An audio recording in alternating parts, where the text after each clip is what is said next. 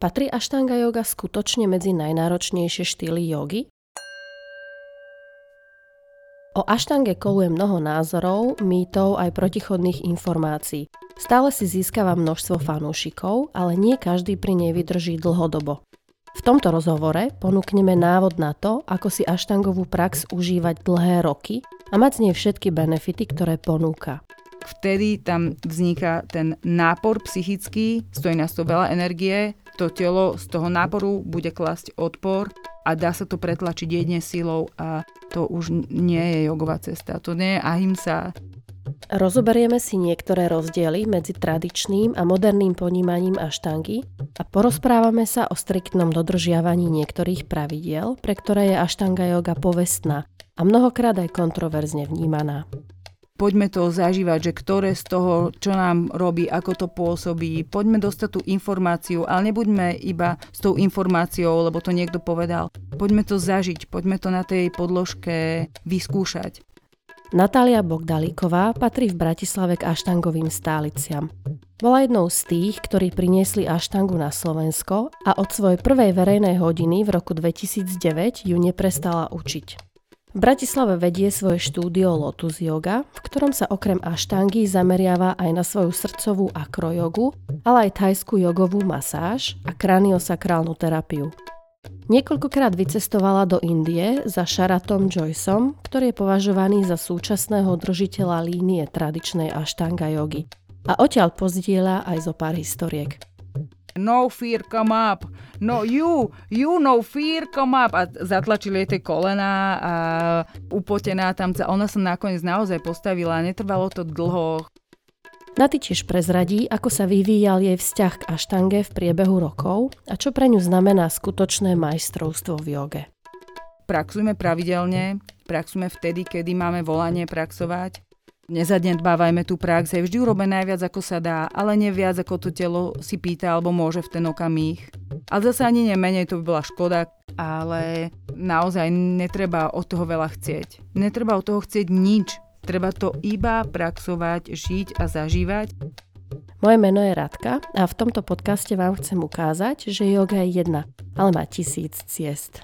Počúvajte prosím s chladnou hlavou. Ahoj Naty. Ahoj ja ťa vnímam v tejto aštangovej komunite v podstate od začiatku, odkedy som sama začala vnímať, že existuje yoga alebo aštanga yoga. Čiže o, ty si pre mňa taký aštangový indián, ak ťa takto môžem titulovať. A vieš, ako sa hovorí, že človek nenájde jogu, ale yoga si nájde teba. Tak povedz mi, ako si ťa našla.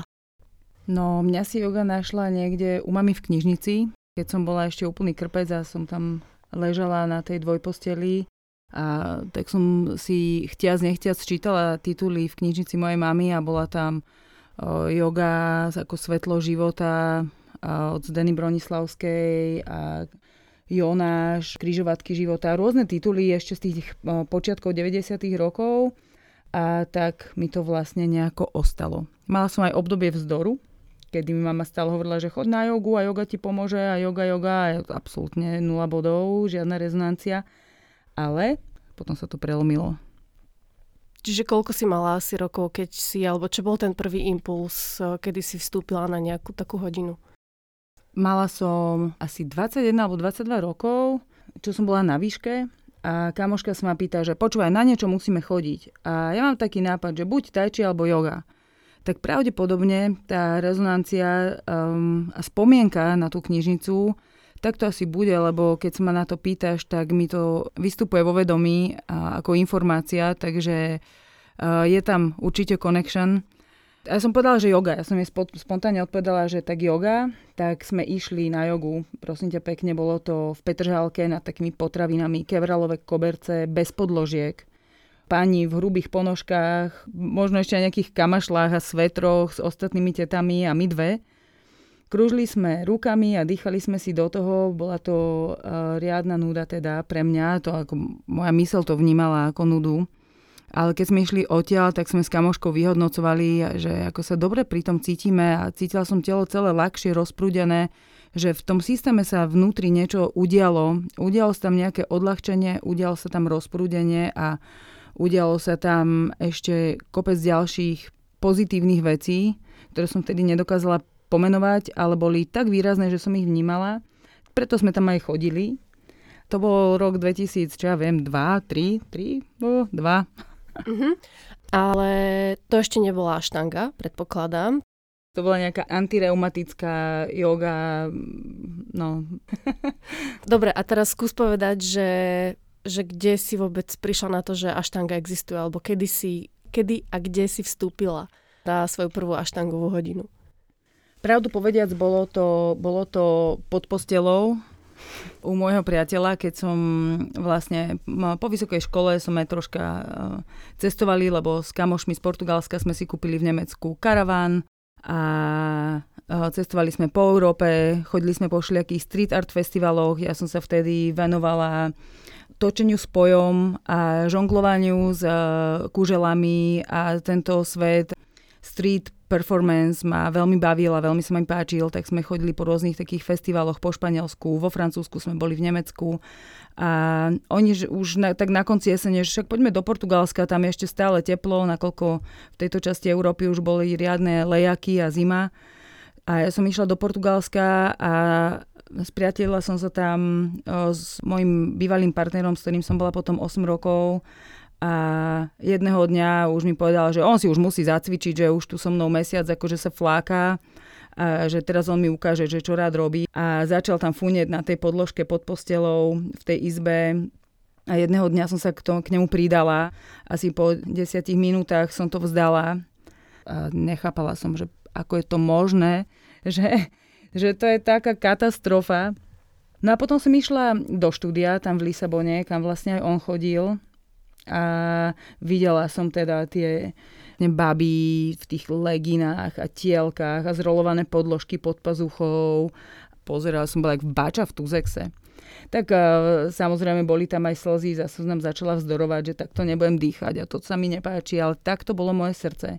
Ja som cítila, že toto je volanie z hĺbky môjho srdca a z mojej duše, akurát sa to navonok prejavuje ako taký silný vzdor, že som s tým ten moment nedokázala nič robiť, len sama pred sebou rebeliť, ale vracala som sa na tú podložku každý deň skoro. A išla som tam, lebo som to potrebovala preskúmať, že ako to vlastne je a verila som, že jedného dňa aj moje telo bude také krásne tekuté v tom pohybe a že ten pohyb sa usporiada v tom tele to je to, čo ťa na tom zo začiatku lákalo najviac, tá krása tých pozícií a na druhej strane aj to, že to bola obrovská výzva, lebo si hovorila, že, že tvoje telo vzdorovalo a nebolo to ľahké. Lákala ma na tom, mne sa veľmi páčilo to telo v pohybe. Tým, že som s tým pojom som veľa strávila času a strávila som veľa času pozeraním sa na tých street performerov, ktorí vlastne mali ten body skill previesť to telo takými sekvenciami, ktoré vlastne boli harmonické a to je magnetické na tom. My každý hľadáme súhru a harmóniu sami v sebe a vo svojom živote. Mať s niekým to prepojenie, mať sám so sebou to prepojenie a tú kvalitu a tú harmóniu.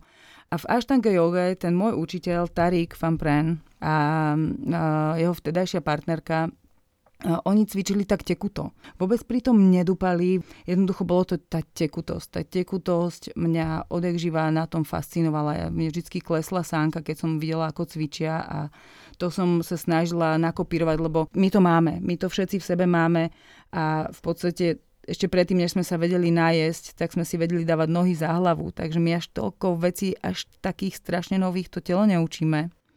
My mu len odomykáme jeho vlastný pohybový potenciál, ktorý dávno v sebe nosí.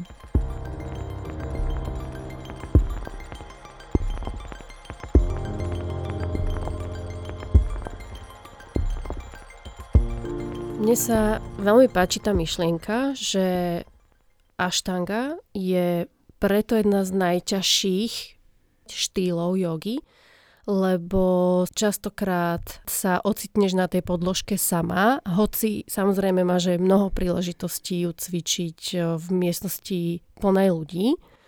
A preto je to ťažké, že, že tam stretneš všetkých tých svojich démonov A teda je to práca vlastne sama na sebe, kdežto v tej miestnosti plnej ľudí ťa dokáže trošku potiahnuť tá energia. Čo boli, alebo čo sú, alebo možno, že sa to aj menilo v čase, tvoji najväčší demoni, alebo že s čím si najviac bojovala? Bolo to s telom alebo s hlavou? Ono ide o to, aké okruhy v mozgu my si zapneme, lebo ku každej činnosti alebo schopnosti máme skupinu buniek a okruhy v našom mozgu, ktoré, ktoré vedia vykonávať tú funkciu, po ktorej voláme.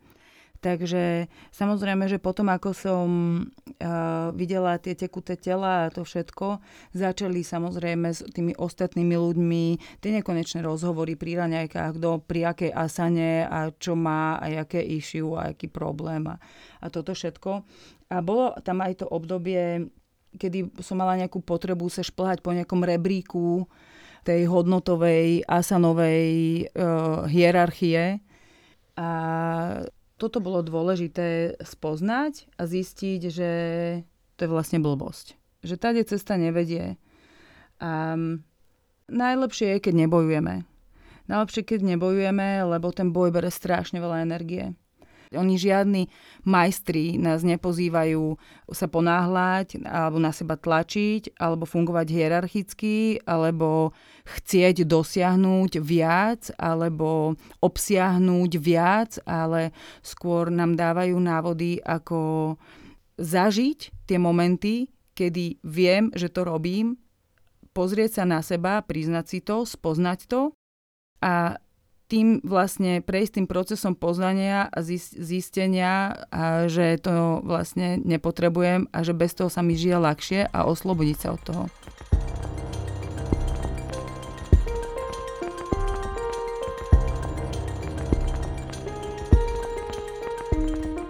Myslíš si, že je to dovolím si povedať, najčastejšia chyba ľudí, ktorí robia aštangu alebo možno akúkoľvek jogu, ale pri aštange sa mi to tak viac hodí, lebo sa hovorí, že ona priťahuje ľudí zameraných na výkon, že sa počas tej praxe porovnávajú s nejakou predstavou, že ako by v tom mali vyzerať.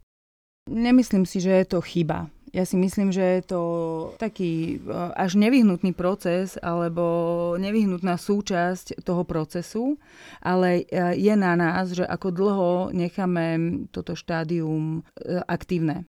Takže ono je to veľmi potrebné zažiť a je veľmi potrebné zbadať sa v tom, že to robím a zbadať, že koľko energie mi to bere, lebo to je neskutočný úbytok energie. Už len to, že keď sa rozprávame sami so sebou, že ideme po ulici alebo niečo, rozprávame sa sami so sebou, to je až 20% metabolické energie. Takže keď ja ešte mám k tomu tú, tú prax, kde mám nejaký výkon, a ešte mi ide aj tento paralelný rozhovor samého so sebou, lebo to stále je to porovnávanie, to bere strašne veľa energie. Takže je na nás, ako dlho necháme túto fázu otvorenú a je kopec ľudí, ktorí vlastne na, na nej tú kariéru uzatvoria, akože to nie je pre mňa. A no, to som už skúsila, to je hen tak a to je tak. Takže nie je to chyba, je to súčasť procesu, je to súčasťou toho, ako vlastne seba spoznávame, lebo toto je tiež jeden um, z okruhov v našom mozgu. Keby to nebol, tak, tak sa to nedeje, ale okrem toho, ako naše hemisféry fungujú, že každá z nich má svoju mysliacú alebo inteligentnú časť a svoju emočnú časť, že uh, nie je to tak, že ľava je tá zlá práva je tá dobrá, alebo ľava je muž a práva je žena. Aj ľava má svoju mysliacú a intelektovú časť a svoju emočnú časť a takisto je to aj v pravej. Čiže a ešte nad tým všetkým my sme boli obdarení uh, schopnosťou seba uvedomenia to, ako sa nám pootváral mozog, lebo je to ako najzložitejšia bioštruktúra, ktorá sa vlastne miliónmi rokov vyvinula na tejto planete. Takže eh, my sme sa ešte aj seba uvedomili a dostali sme možnosť s tým pracovať. A to, ako to používame, to je dôležité. To je jeden z tých možností, ako tú prax môžeme použiť sami pre seba a ako sa môžeme pri tom seba spoznať, lebo táto časť je samozrejme mysliaca časť našej ľavej hemisféry. Hej, môžeme tomu hovoriť napríklad ego, kto je tam hneď pri rečovom centre a vyhodnocuje. Stále vyhodnocuje a vyhodnocuje detaily detailov a stále zbiera dáta, dáta, dáta a rozpráva sa sama so sebou a porovnáva, tam sa ide do minulosti, tam do budúcnosti a stále to tam skáče spredu dozadu, lebo od ľavej hemisféry nemôžeme chcieť, aby bola tu a teraz, hej. Čiže my toto vieme ovplyvniť tým, že sa si to uvedomíme, že sa na to pozrieme, že tam budeme ten pozorovateľ. A to, že to robíme, je iba jeden okruh spustený v našej ľavej hemisfére a my si to vieme zmeniť. A to je na tomto perfektné. Pre mňa je to taký veľký paradox, že ten silabus aštangy alebo tie jednotlivé série sú postavené tak, že čím si ďalej, tým sa dostávaš k pokročilejším, náročnejším asanám. A to už sú roky, hej, že v ďalšej sérii k ďalšej sérii sa dostávaš po rokoch, ale zároveň tá prax ťa učí aj toto, čo hovoríš ty, neporovnávať sa, ako by som tam mala vyzerať Čiže čím je pokročilejší v tej jogovej praxi, tým menej ho zaujíma vlastne tá fyzická prax. Aj tvoja trajektória v tej praxi bola taká, že čím si bola ďalej v tých jednotlivých sériách a pozíciách, tým menej ti vlastne záležalo na tom, ako to vyzerá? Áno, normálne jak u decka. Obdobie vzdoru, potom obdobie, že úplne ma to zaujímalo a bola som v tom ponorená že vlastne som sa s tou, s tou sekvenciou, aj som tam trpela, aj som sa tam hrala, hej, no je, že jak vývin decka. Potom som to analyzovala a zháňala informácie, že ako to má vyzerať, ako to má byť. A prišlo aj toto, že ono keď už ten, t- sa otvoril ten, ten pocit, že to plinie a zrazu to telo začalo mať ten technický skill, že som cítila, že ma to stojí menej energie a má to taký efekt, že tými asanami skôr preplávam, ako by som e, sa tam vždy akože montovala pol hodiny do tej pozície, ako to bolo zo začiatku, že oni už tam narátali do tri a ja som tam ešte iba som si prekladala nohu cez nohu, lebo som to tam, ako som si to pritiahla, tak to povolilo a potom ako som sa chcela chytiť, tak sa to skoro rozmotalo, takže začalo to byť efektívnejšie a začal ma skôr uh, zaujímať ten pocit, ktorý v tých asanách mám, že ako to telo, keď je pritiahnuté, tak tým nádychom sa vie rozpínať a objavovať priestor. Ono, hologramický obraz o hraniciach a tom, ako vyzerá naše telo, má naša ľavá hemisféra opäť. Čiže my z toho ľava ideme do prava a je tam aj ponuka cez túto prax to urobiť. Môžeme ju prijať, ale aj nemusíme ju prijať. My môžeme na veky ostať s tým, že je to dýchovo-pohybová sekvencia, ktorú budem neustále do detajlov rozoberať, že ako to má byť a čo to má byť a budem o tom čítať a budem znalec tých vecí a budem to možno menej zažívať, ale viac technicky poznať. Alebo keď príde to telo do, do takého momentu, že začne mať s menej výkonom alebo s menej použitou energiou viac efektu v tom pohybe, a zistím, že je tam nejaká rekuperácia tej energie, že nie som po tej praxi roztrieskaná, ale som že dočerpaná a mám že uvoľnenú tvár, lebo mám uvoľnenú nervovú sústavu a možno taký prihoratejší úsmev niekedy na ksichte, lebo mi tá nervová sústava tak sa uvoľní, že ten úsmev sa tam proste udeje. Alebo máš taký pocit, že odľahčenia, keď odtiaľ ideš, tak zrazu akože si tam po, tém, po tom chodníku plávaš a na ľudí pozeráš a usmeješ sa, máš kontakt a máš takú bezdôvodnú radosť z čistého bytia, lebo tá sa deje v pravej hemisfére a my ideme z toho ľava doprava, čiže ten zážitok začne prevažovať ten technický skill. Že áno, menej ťa zaujíma ten technický skill. A volanie tých pozícií, že poďme to praxovať a uvidíme, kam nás to telo pustí. Kam nás tá prax zavolá. Že praxujme pravidelne, praxujme vtedy, kedy máme volanie praxovať, nezadnedbávajme tú prax, je vždy urobme najviac, ako sa dá, ale neviac, ako to telo si pýta alebo môže v ten okamih. Ale zase ani nemenej, to by bola škoda, keď už sme tam. A práve toto je pre mňa master jo, uh, tej yoga praxe. Že nie, že, že či cvičím štvrtú sériu už po dvoch rokoch ja, alebo ty už po roku a teraz henten až po piatich a ten v živote necvičí piatú sériu, lebo cvičí stále tú prvú dokola, a, ale my môžeme to uvedomenie a to, ten blíz zažiť pri Surian maskarách. ono, ja vždy si hovorím, že tá prax znútra vždy vyzerá ináč ako zvonku. Niekedy máš pocit, že to telo sa ti pohlo vnútri, keď sa na to pozriem znútra, tak uh, je to, že o meter zrazu, že wow, pustilo ma. A zvonku to môže byť iba centimeter. Pre mňa je centimeter zvonku, meter vnútri. Ten priestor je obrovský. Čiže naša práva hemisféra, ona vôbec nemá pojem o, o hraniciach. Pre ňu je život energetický zážitok a nemá pojem o hraniciach tela, pretože tie hranice, to telo hranice nemá. My ho vidíme ako tie línie, tam, kde končí naša koža, pretože my dobre až tak nevidíme. Čiže keď je toto okruh, ktorý chcem živiť, OK, e, nikomu to neberem, je to skúsenosť nejaká v živote. A možno ako si povedala, že je to fáza, ktorej sa nedá úplne zabrániť.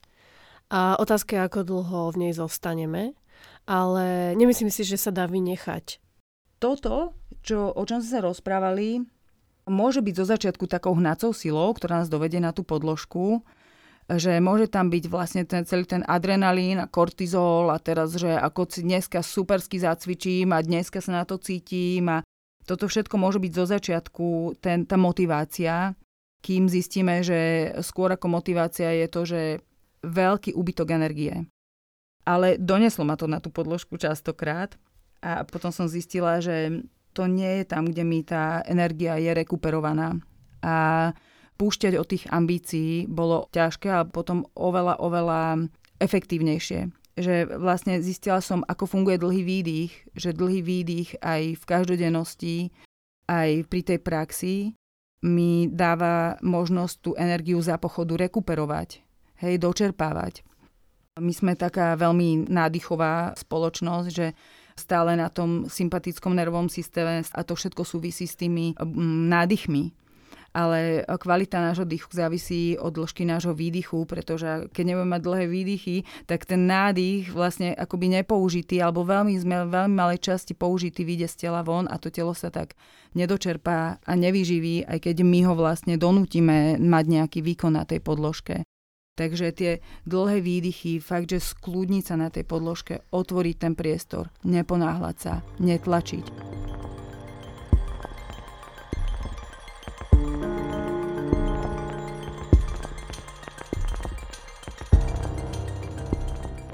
Poďme na chvíľočku do Majsoru.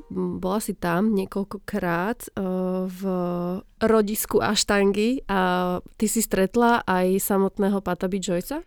Stretla som ho až veľmi úplne ku koncu. V podstate už vtedy bol v takom štádiu, že púšťal hmotu a púšťal svet a v podstate bol tam ako taká, také chodiace zlatičko usmiaté. Bol staručky a v podstate všetko mali pod palcom, vlastne chotejšali mali pod palcom jeho detí.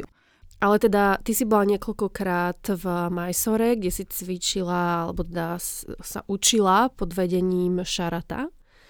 Mňa veľmi zaujíma táto skúsenosť, ale zaujíma ma aj tvoj názor na to, čo je tiež trošku taká kontroverzia okolo aštangy, že podľa Šarata všetci, ktorí učia aštangu a zároveň sa ju učia od neho, by mali ďalej učiť svojich študentov len tak, ako ich ju naučil on. To znamená, že nevynechávať pozície, zastavovať sa na tzv. gatekeepers poses, čiže to sú tie ktoré keď nezvládneš, tak eh, by si sa nemala vôbec posunúť v tej sérii ďalej a takisto ani nie na ďalšiu sériu. Ako vlastne celý tento koncept ty vnímaš? Lebo niektorí to ako keby zatracujú, že, že je to škoda, že je to premárnená príležitosť, eh, prečo um, keď si nezviažem alebo nespojím ruky v Maričiasane D, tak e, prečo by som nemohla benefitovať ešte z tých neskorších z Badako Nasany, z Upavištako Nasany, ktoré sú v zásade príjemné pozície ako pre koho, ale sú v zásade príjemné. No má to ten šarát tam tak a je to úžasný zážitok a som veľmi rada, že som to podstúpila a bol to drill. Bolo to tak, že vlastne tá prax je tam naozaj 6 dní v týždni a nie je kratšie ako mesiac, že mesiac je um, najmenej. Ten prvý týždeň uh, si to akože ideš odpaliť, hej, že počkaj, že teraz si úplne ináč zacvičím a po, potom už ten druhý týždeň akože začneš uh, fuha mať všelijaké uh, situácie a potom zistíš, že áno, uh, je, má to zmysel takto robiť, keď uh, naozaj tú prax udržiavaš 6 dní v týždni. Ono sme tam chodili tak, že uh, zo začiatku som dostala termín na 9.30 9.30, že to už mám obed pomaly. Tam aj tí skoro najposlednejší pili piatý kokos a ja som ešte akože trapka išla do, do šaly si rozložiť podložku. Ale on, on vedel, prečo to tak robí, lebo tie prvé dni a prvý týždeň mi dal dlhšie spať, dlhšie oddychovať a ísť na tú prax neskôr, keď to už telo je troška rozprúdené a potom uh, mi to posúval o 10 minút. Uh, jeho pamäť na ľudí a na to, kto, čo, kedy, kde je úžasná. To som, to som vždy pozerala, že ako si to môže všetkom pamätať. A má to veľký zmysel, aby sme na seba netlačili. On presne vie, s akým nastavením tam tí ľudia chodia. Chodia tam ľudia z celého sveta. Naozaj rôzne akože body types. Aziati majú úplne iné kvality v tele ako Indovia, aj keď možno v niečom podobné. A potom, keď uh, si tam zoberieš nejakého Afroameričana, a Európana a potom niekoho iného, tak zase tí majú iné kvality vo svojom tele. Chodí mu tam strašne veľa ľudí. Keby to nechal na nich, tak jedno ego cez druhé tam ide vlastne cvičiť svoju olimpiádu. Majstrovstva sveta si tam odpalíme všetci, lebo e, sme si na to našetrili, nielen peniaze, ale aj čas, akože ísť si na dva mesiace do Indie, hej, alebo jak som chodila predtým, doteraz neviem, jak som to robila, že som tam bola 6 mesiacov a menej to nemalo význam. Brali sme to ako výjimočnú príležitosť, na ktorú sme sa všetci akože e, zmohli a chceli sme to využiť naplno a niekedy to necháš si prerastať cez hlavu a chceš si tam akože do seba dostať maximum a dokážeš sa celkom slušne vytrieskať za ten prvý týždeň. Takže on to urobil tak, on to má tak a má tam strašne veľa ľudí, je to, bola to jeho voľba je to úžasný zážitok, ale ja, ja to tak nejdem robiť. Ja to hlboko v sebe necítim, že to tak mám robiť. A išla by som sama proti svojmu prirodzenému precíteniu toho, čo ja tu potrebujem on nebol na Slovensku a on nevidel ľudí, ktorí chodia do práce, majú rodiny a majú hypotéky a majú leasingy a majú uh, batohy každodennosti zavesené na tých ramenách a tie lopatky stiahnuté a potrebujeme sa medzi ne nadýchnúť, aby sme aspoň trocha povolili tú šedú zónu každodennosti a otvorili ten svet napravo. Takže Áno, jemu to funguje, kebyže to tak nemá, tak je tam uh, z toho cirkusová škola, ktorej každý si robí, čo chce a on by tam musel od človeka človeku hovoriť, že ty pomalšie, ty menej a ty hento a ty tamto. Jednoducho má tam nejaké stanovené pravidlá, ktoré dodržiava a ľudia to proste rešpektujú. Zopárkrát sa mi podarilo na let klase vlastne z tej čaturangy vystrčiť tú hlavu tak hore v tom dave a hneď som dostala, že are you hurry for a breakfast? A vždy to tam, vždy to tam povedal každému a ostatní, že a zároveň ostatní úplne rozohriatí, že zase tam niekto tú hlavu vystrčil, lebo ty tam musíš byť o dvakrát toľko v tej čaturange a už som to potom neurobila. Jednoducho funguje, funguje mu to, aby um, dostal z tých ľudí tú kvalitu troška akože cúvnuť trocha tej pokory, Zažila si to, že, že ľudí stopoval, alebo aj v, na let klase, na vedenej hodine, e, si pamätal, kto kde skončil a e, počas vedenej ich stopol, že ty už prestaneš? Fakt neviem, jak to robil, ale pamätal. Pamätal si to a vlastne chodili sme o, niekedy v dvoch, v tej highest season, v troch skupinách na tie let klasy, ešte do tej šale o, starej a toľkokrát som zažila, že aj na vedenej prvej sérii niekto cvičil poblíž a prišiel k nemu a povedal mu, že hovoril som ti, že máš zastaviť v Mariči a Sane B, tak prečo tu robíš C? hej, a a tomu hovoril niekedy cez týždeň tomu človeku a na tom let klase vlastne išiel ďalej, akože si ten človek myslel, že a však si možno nevšimne, on si to naozaj všimol. A to sa bavíme o akože 200 ľuďoch, alebo možno aj viac, nie? Uh, vieš čo, v tej starej šále na tej... Ja som tak skúšala sem tam akože na matkovo rátať, že koľko sa nás tam zmestilo naraz 70, tak nejak, alebo bolo tam aj pódium, bolo tam aj nepopulárne mesta pri veckách a dokonca ešte aj do šatne sa zo pár ľudí zmestilo. A on si pamätal a dokonca na tých majsor lekciách niekedy si tam akože tá hlava povieš, no tak teraz som si za, skočila som viny Asuroka, alebo že sa mi podarilo niečo, čo predtým nie a tak akože jedným očkom pozrieš dopredu a on si sedí na stoličke, nohy preložené a pred ním, že obrovské noviny, že cez celého človeka, že iba nohy mu trčia. A čas mojej hlavy mohla si povedať, že tak som si zaplatila a teraz on si pozerá tie noviny. Alebo to môžeš urobiť aj tak, že si povie, že a čo som sa ja tam pozerala vlastne dopredu? Však ja som sa vôbec nemala pozerať dopredu. On chodil pomáhať eh, maximálne kurmasanu a potom záklony. A sem tam niečo priťukol niekomu, ale pri toľkých ľuďoch, kebyže im spájaš ruky v mariči asanách a neviem, čo ešte robíš, tak um, seriózne zahrávaš sa s, s vlastným zdravím. Takže to nerobil, ale keď som už išla na tie záklony, vtedy som bola vo fáze, že postaviť sa z mostika. On tam jednoducho, po tej asane, kde ma on zastavil, on tam bol a on tam pri mne stál. A on ma podporoval a aj kamoška Mirka, keď, keď tam bola so mnou, tak uh, bola v tej fáze, že sa išla postaviť z mostika a niekoľko dní za sebou tam mala taký akože aj dvoch asistentov a šarát a on jej stále hovoril, že no fear, come up, no you, you no fear, come up a zatlačili jej tie kolena a upotená tam. Ona sa nakoniec naozaj postavila, netrvalo to dlho. Čo na to povedal? To... Čo na to povedal, keď sa konečne postavila? Good. Ah, good.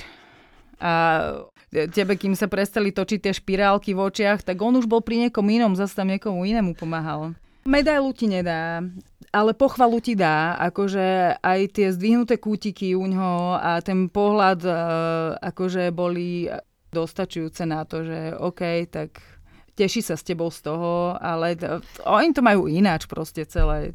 Špeciálne muži a špeciálne indovia a špeciálne títo učitelia. Takže netreba teraz akože si myslieť, že um, urobíme z neho Američana, ktorý uh, vychváli ťa, ukáže ti tam svoje vybielené zuby do toho a povie, že celebrate, hej, akože aj to je veľmi perfektné a milé vždycky. Ja mám rada aj tento, tento prístup Um, on um, potrebuje udržiavať tú sekvenciu v nejakej štruktúre, lebo je držiteľ tej praxe, takže tie zmeny od neho nebudeme čakať nejaké obrovské, aj keď sú tam. Tú sekvenciu troška pomenil, ja si pamätám za starých čias akože 25 nádychov a výdychov, Šalamba Servangasana, menej som ani nepoznala. Potom už na jeho let klasoch myslím, že sa išlo 15, a v každej ďalšej, tej záverečnej 8, Paštimotanasana, ešte keď som tam bola úplne prvýkrát, bola A, aj B, aj C a potom už bolo také, že A a potom B or C. Častokrát to bolo aj z takých akože časových, časových dôvodov, lebo v podstate, keď už tam máš to svoje miesto na tej podložke a teraz každý by si tam ešte k tomu akože robil nejaké šamšarádičky, tak to dosť zožere um, toho času a potom tí ostatní ľudia by dlho čakali a ty na tú podložku príde 6 krát do týždňa. Radšej urob menej a častejšie, ako sa tam stále nejako štelovať, kým to tam ti dosadne do toho tela. Hej, toto je jeho štýl a, a jednoducho nepotrebuje tam nič šperkovať, nič pridávať, také akože veľkolepejšie. A je to štýl, ktorý on má nejako ho ani nevyzdvihujem, ani neodsudzujem, je to proste tak, ako to on má. Nikdy ma to nedostalo tak, aby ma to akože zhltlo, pohltilo a chcela som to kopírovať a robiť takisto.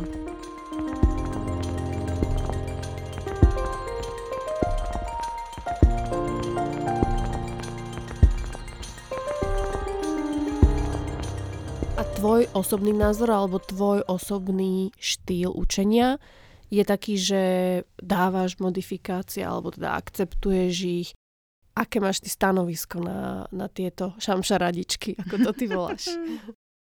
Variácie? Ja určite áno.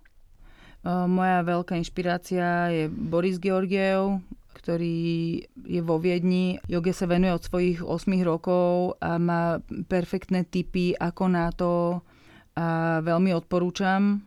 Tiež vždy ponúkne nejakú možnosť a povie, že tak toto funguje perfektne, robí to, toto, toto, toto, ale uzober to iba ako informáciu a že or do as you want and smile.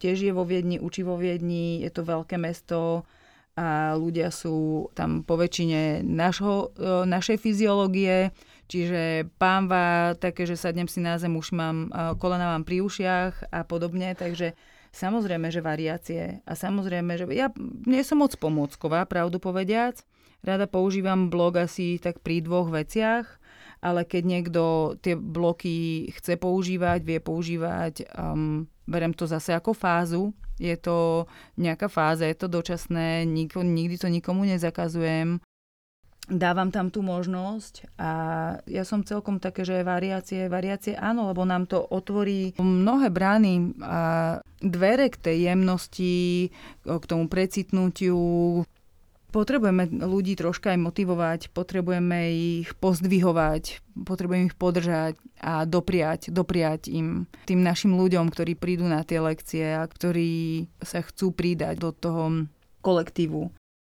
Naozaj, že od toho dňa, kedy e, vlastne v Bratislave e, sme mali s Tiagom, on bol vtedy už veľmi skúsený, to bolo rok 2009, konkrétne apríl alebo máj, tak sme mali ten prvý workshop náš a odvtedy s tými ľuďmi nejako, nejako akože v tej Bratislave pracujem a som a vidím, ako to funguje a vidím, že aj oni potrebujú zmenu, aj oni potrebujú ísť niekam inám. Kopec sa ich vráti a kopec mi potom hovorí zážitky odtiaľ a odtiaľ a je to tak OK.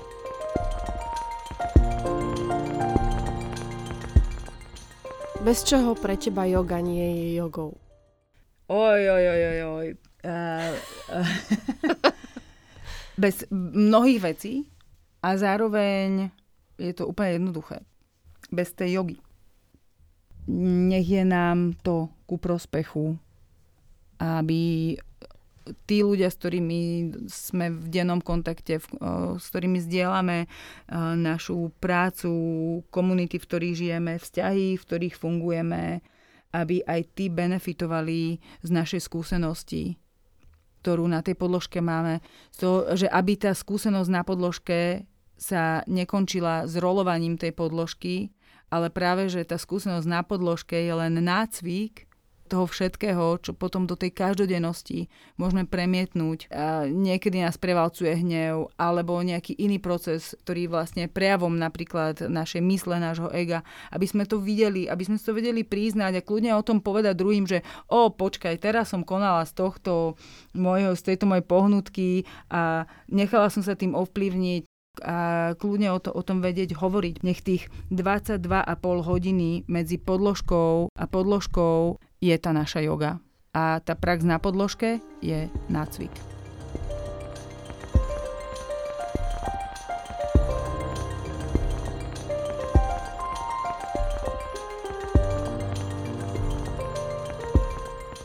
Veľmi ma zaujíma tvoj názor a nedá mi to sa nespýtať. Ja vnímam v aštange také tie dva nejaké štýly, čo sa týka predklonov a spýtaš sa dvoch ľudí a každý ti povie niečo úplne iné. Alebo spýtaš sa desiatich ľudí a každý ti povie nejaký iný názor.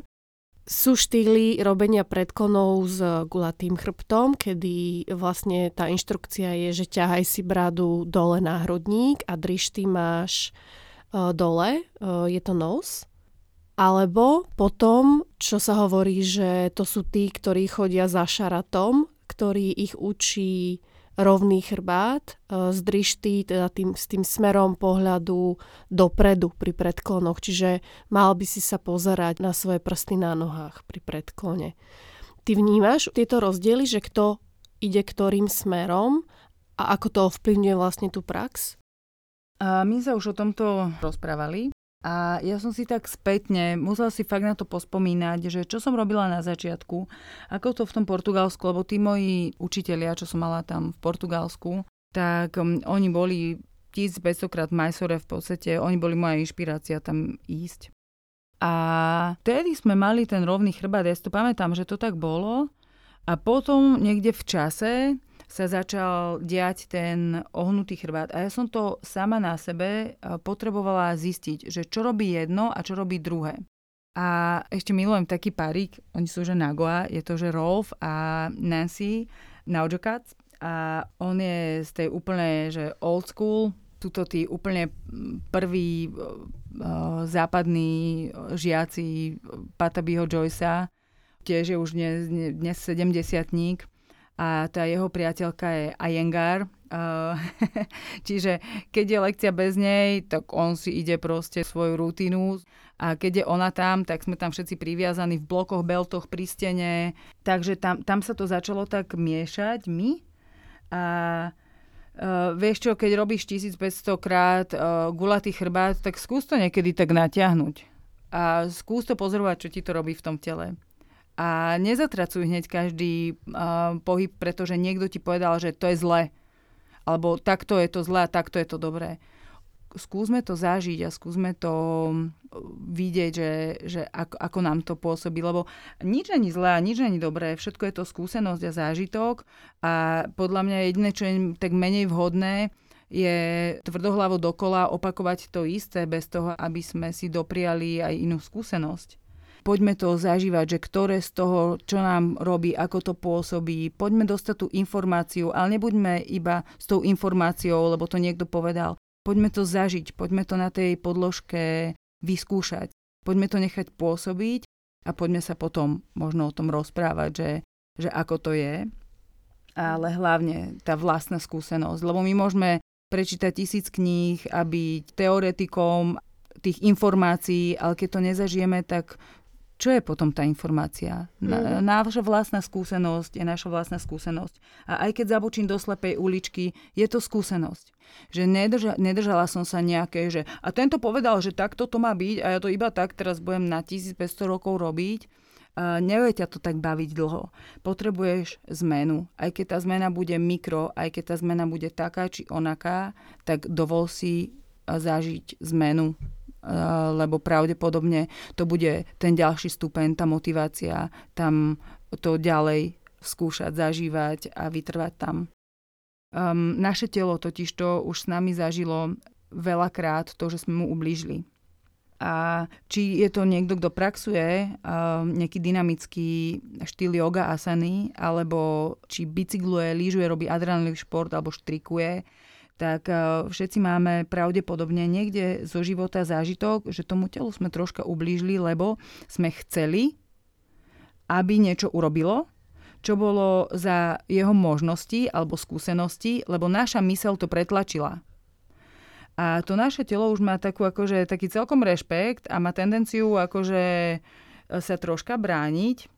A my potrebujeme hlavne dlhým výdychom, aby ten náš systém nabral zase dôveru a vlastne to chcenie, že sme ochotní zahodiť a dostávanie sa do hĺbky toho tela cez silu a cez také donútenie sme schopní zmeniť na to, že sa do toho v hlave uvoľníme a nech je toto v rovnováhe.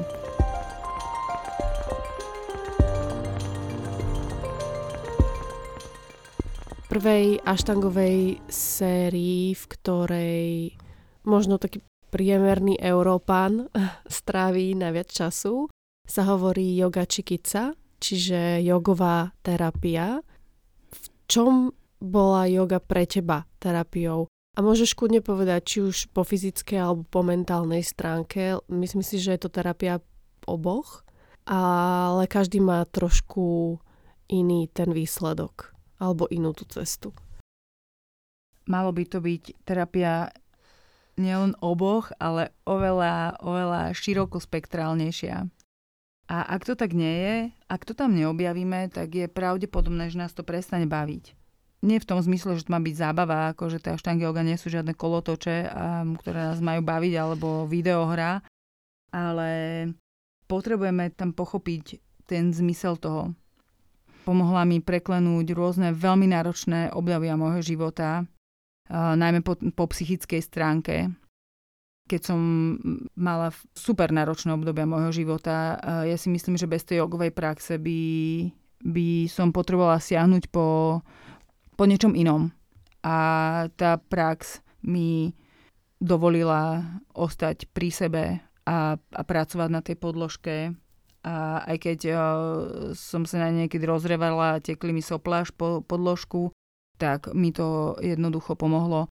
To obdobie som možno urobila máličko, o, ostala som na tej podložke niekedy aj hodinu a pol a zacvičila som možno tretinu tej sekvencie, ale bola som tam, dýchala som, mala som tú intimitu s tým svojim dýchom, s telom, sama so sebou a je to veľmi, veľmi dôležité.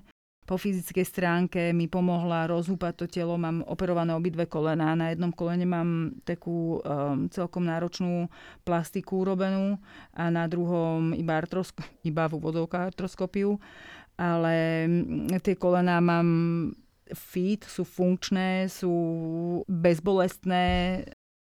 Vrátila som sa cez úplne akože basic, basic eh, momenty na tej podložke naspäť do celkovej praxe. Ešte mi to oveľa posunulo viac tú skúsenosť, že naozaj tie momenty, kedy sme prinútení urobiť menej, alebo tie momenty, kedy my rozvíjame svoje najslabšie miesta, tak tie cez tú skúsenosť nám pomôžu, urobia nám taký pilier v živote, že, eh, že tie najslabšie miesta, keď podporíme, tá skúsenosť postaví pilier a budú oporným bodom v našej praxi a v našom živote. A potom tie um, asany z iných sérií a druhá séria, je to, je to stále výzva, času na čase k tomu vráciam, rada to praxujem, ale naozaj netreba od toho veľa chcieť. Netreba od toho chcieť nič. Treba to iba praxovať, žiť a zažívať. A to úsilie alebo ten effort, ktorý vlastne má, že sa k tej praxi vráciame a že, že ju praxujeme, že ju žijeme a že ju v našej hlave odľahčujeme, lebo od nej nič nechceme, jednoducho iba ju žijeme. Ako sa to ukáže, že kam ťa to pustí a čo ti to všetko dovolí, tak to je iba side effect. To je iba side effect. Nemá to byť main case. Ako náhle sa to stane main case, že chcem dosiahnuť nejakú pozíciu a chcem byť v druhej se a chcem do konca roka tretiu sériu a toto a tamto, tak vtedy tam vzniká ten nápor psychický, stojí nás to veľa energie, to telo z toho náporu bude klasť odpor a dá sa to pretlačiť jedne silou a to už nie je jogová cesta. To nie je ahimsa, to už je, to už je ašpirácia na výkon a podľa mňa tam nepríde toľko, toľko poznania a skúseností ako cez tú, cez tú mieru. Táto doba nám ponúka myslieť si o sebe, že sme bytosti, ktoré sú mysliace bytosti, ktoré cítia. Ale my sme v prvom rade cítiace bytosti, ktoré, ktoré myslia. A zároveň sme bytosti, ktoré majú možnosť myslieť a ktoré dostali tú možnosť seba si uvedomiť a všetko toto vlastne používať k tomu, aby sme sa vedeli preliečiť, ozdraviť a oslobodiť a neostávať v nejakých konceptoch, ktoré nás udržujú v strachu alebo v bolesti alebo e, v nepohode. A ja si myslím, že tieto praxe sú iba vstupnou bránou k tomu, aby sme cez to telo a cez tú hmotu sa dostali troška viac k, tej, k tým jemnejším úrovňam a k tej jemnohmote a vedeli pracovať aj na úrovniach, ktoré fyzicky nevidíme a ne, neoh, neohmatáme, ale pomôžu nám vstúpiť hlbšie do seba a pracovať, a pracovať so sebou. My máme, my, ma, my sme tí privilegovaní a máme tu možnosť obsiahnuť toho oveľa, oveľa viac na tej stále jemnejšej a jemnejšej úrovni. Veď ak nejaký cieľ má tá yogasana, tak je ostať sedieť v tichosti, kde tvorivé sily nášho tela môžu nastúpať k povrchu a budeme otvárať ten vnútorný priestor, lebo len tam tie tvorivé sily naozaj fungujú a tam sú odpovede na naše otázky.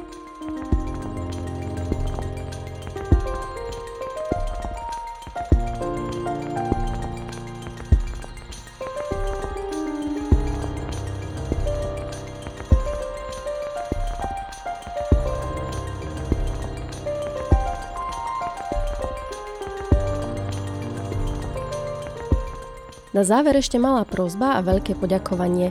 Ak sa vám podcast páči, pokojne ho zdieľajte či odporúčte tým, koho by mohol zaujímať. Poteším sa, ak kliknete na odoberanie nových epizód vo vašej podcastovej aplikácii. Nápady na novú tému či hostia mi môžete poslať cez môj Instagram na rdk počiarkovník yoga. Ďakujem za počúvanie.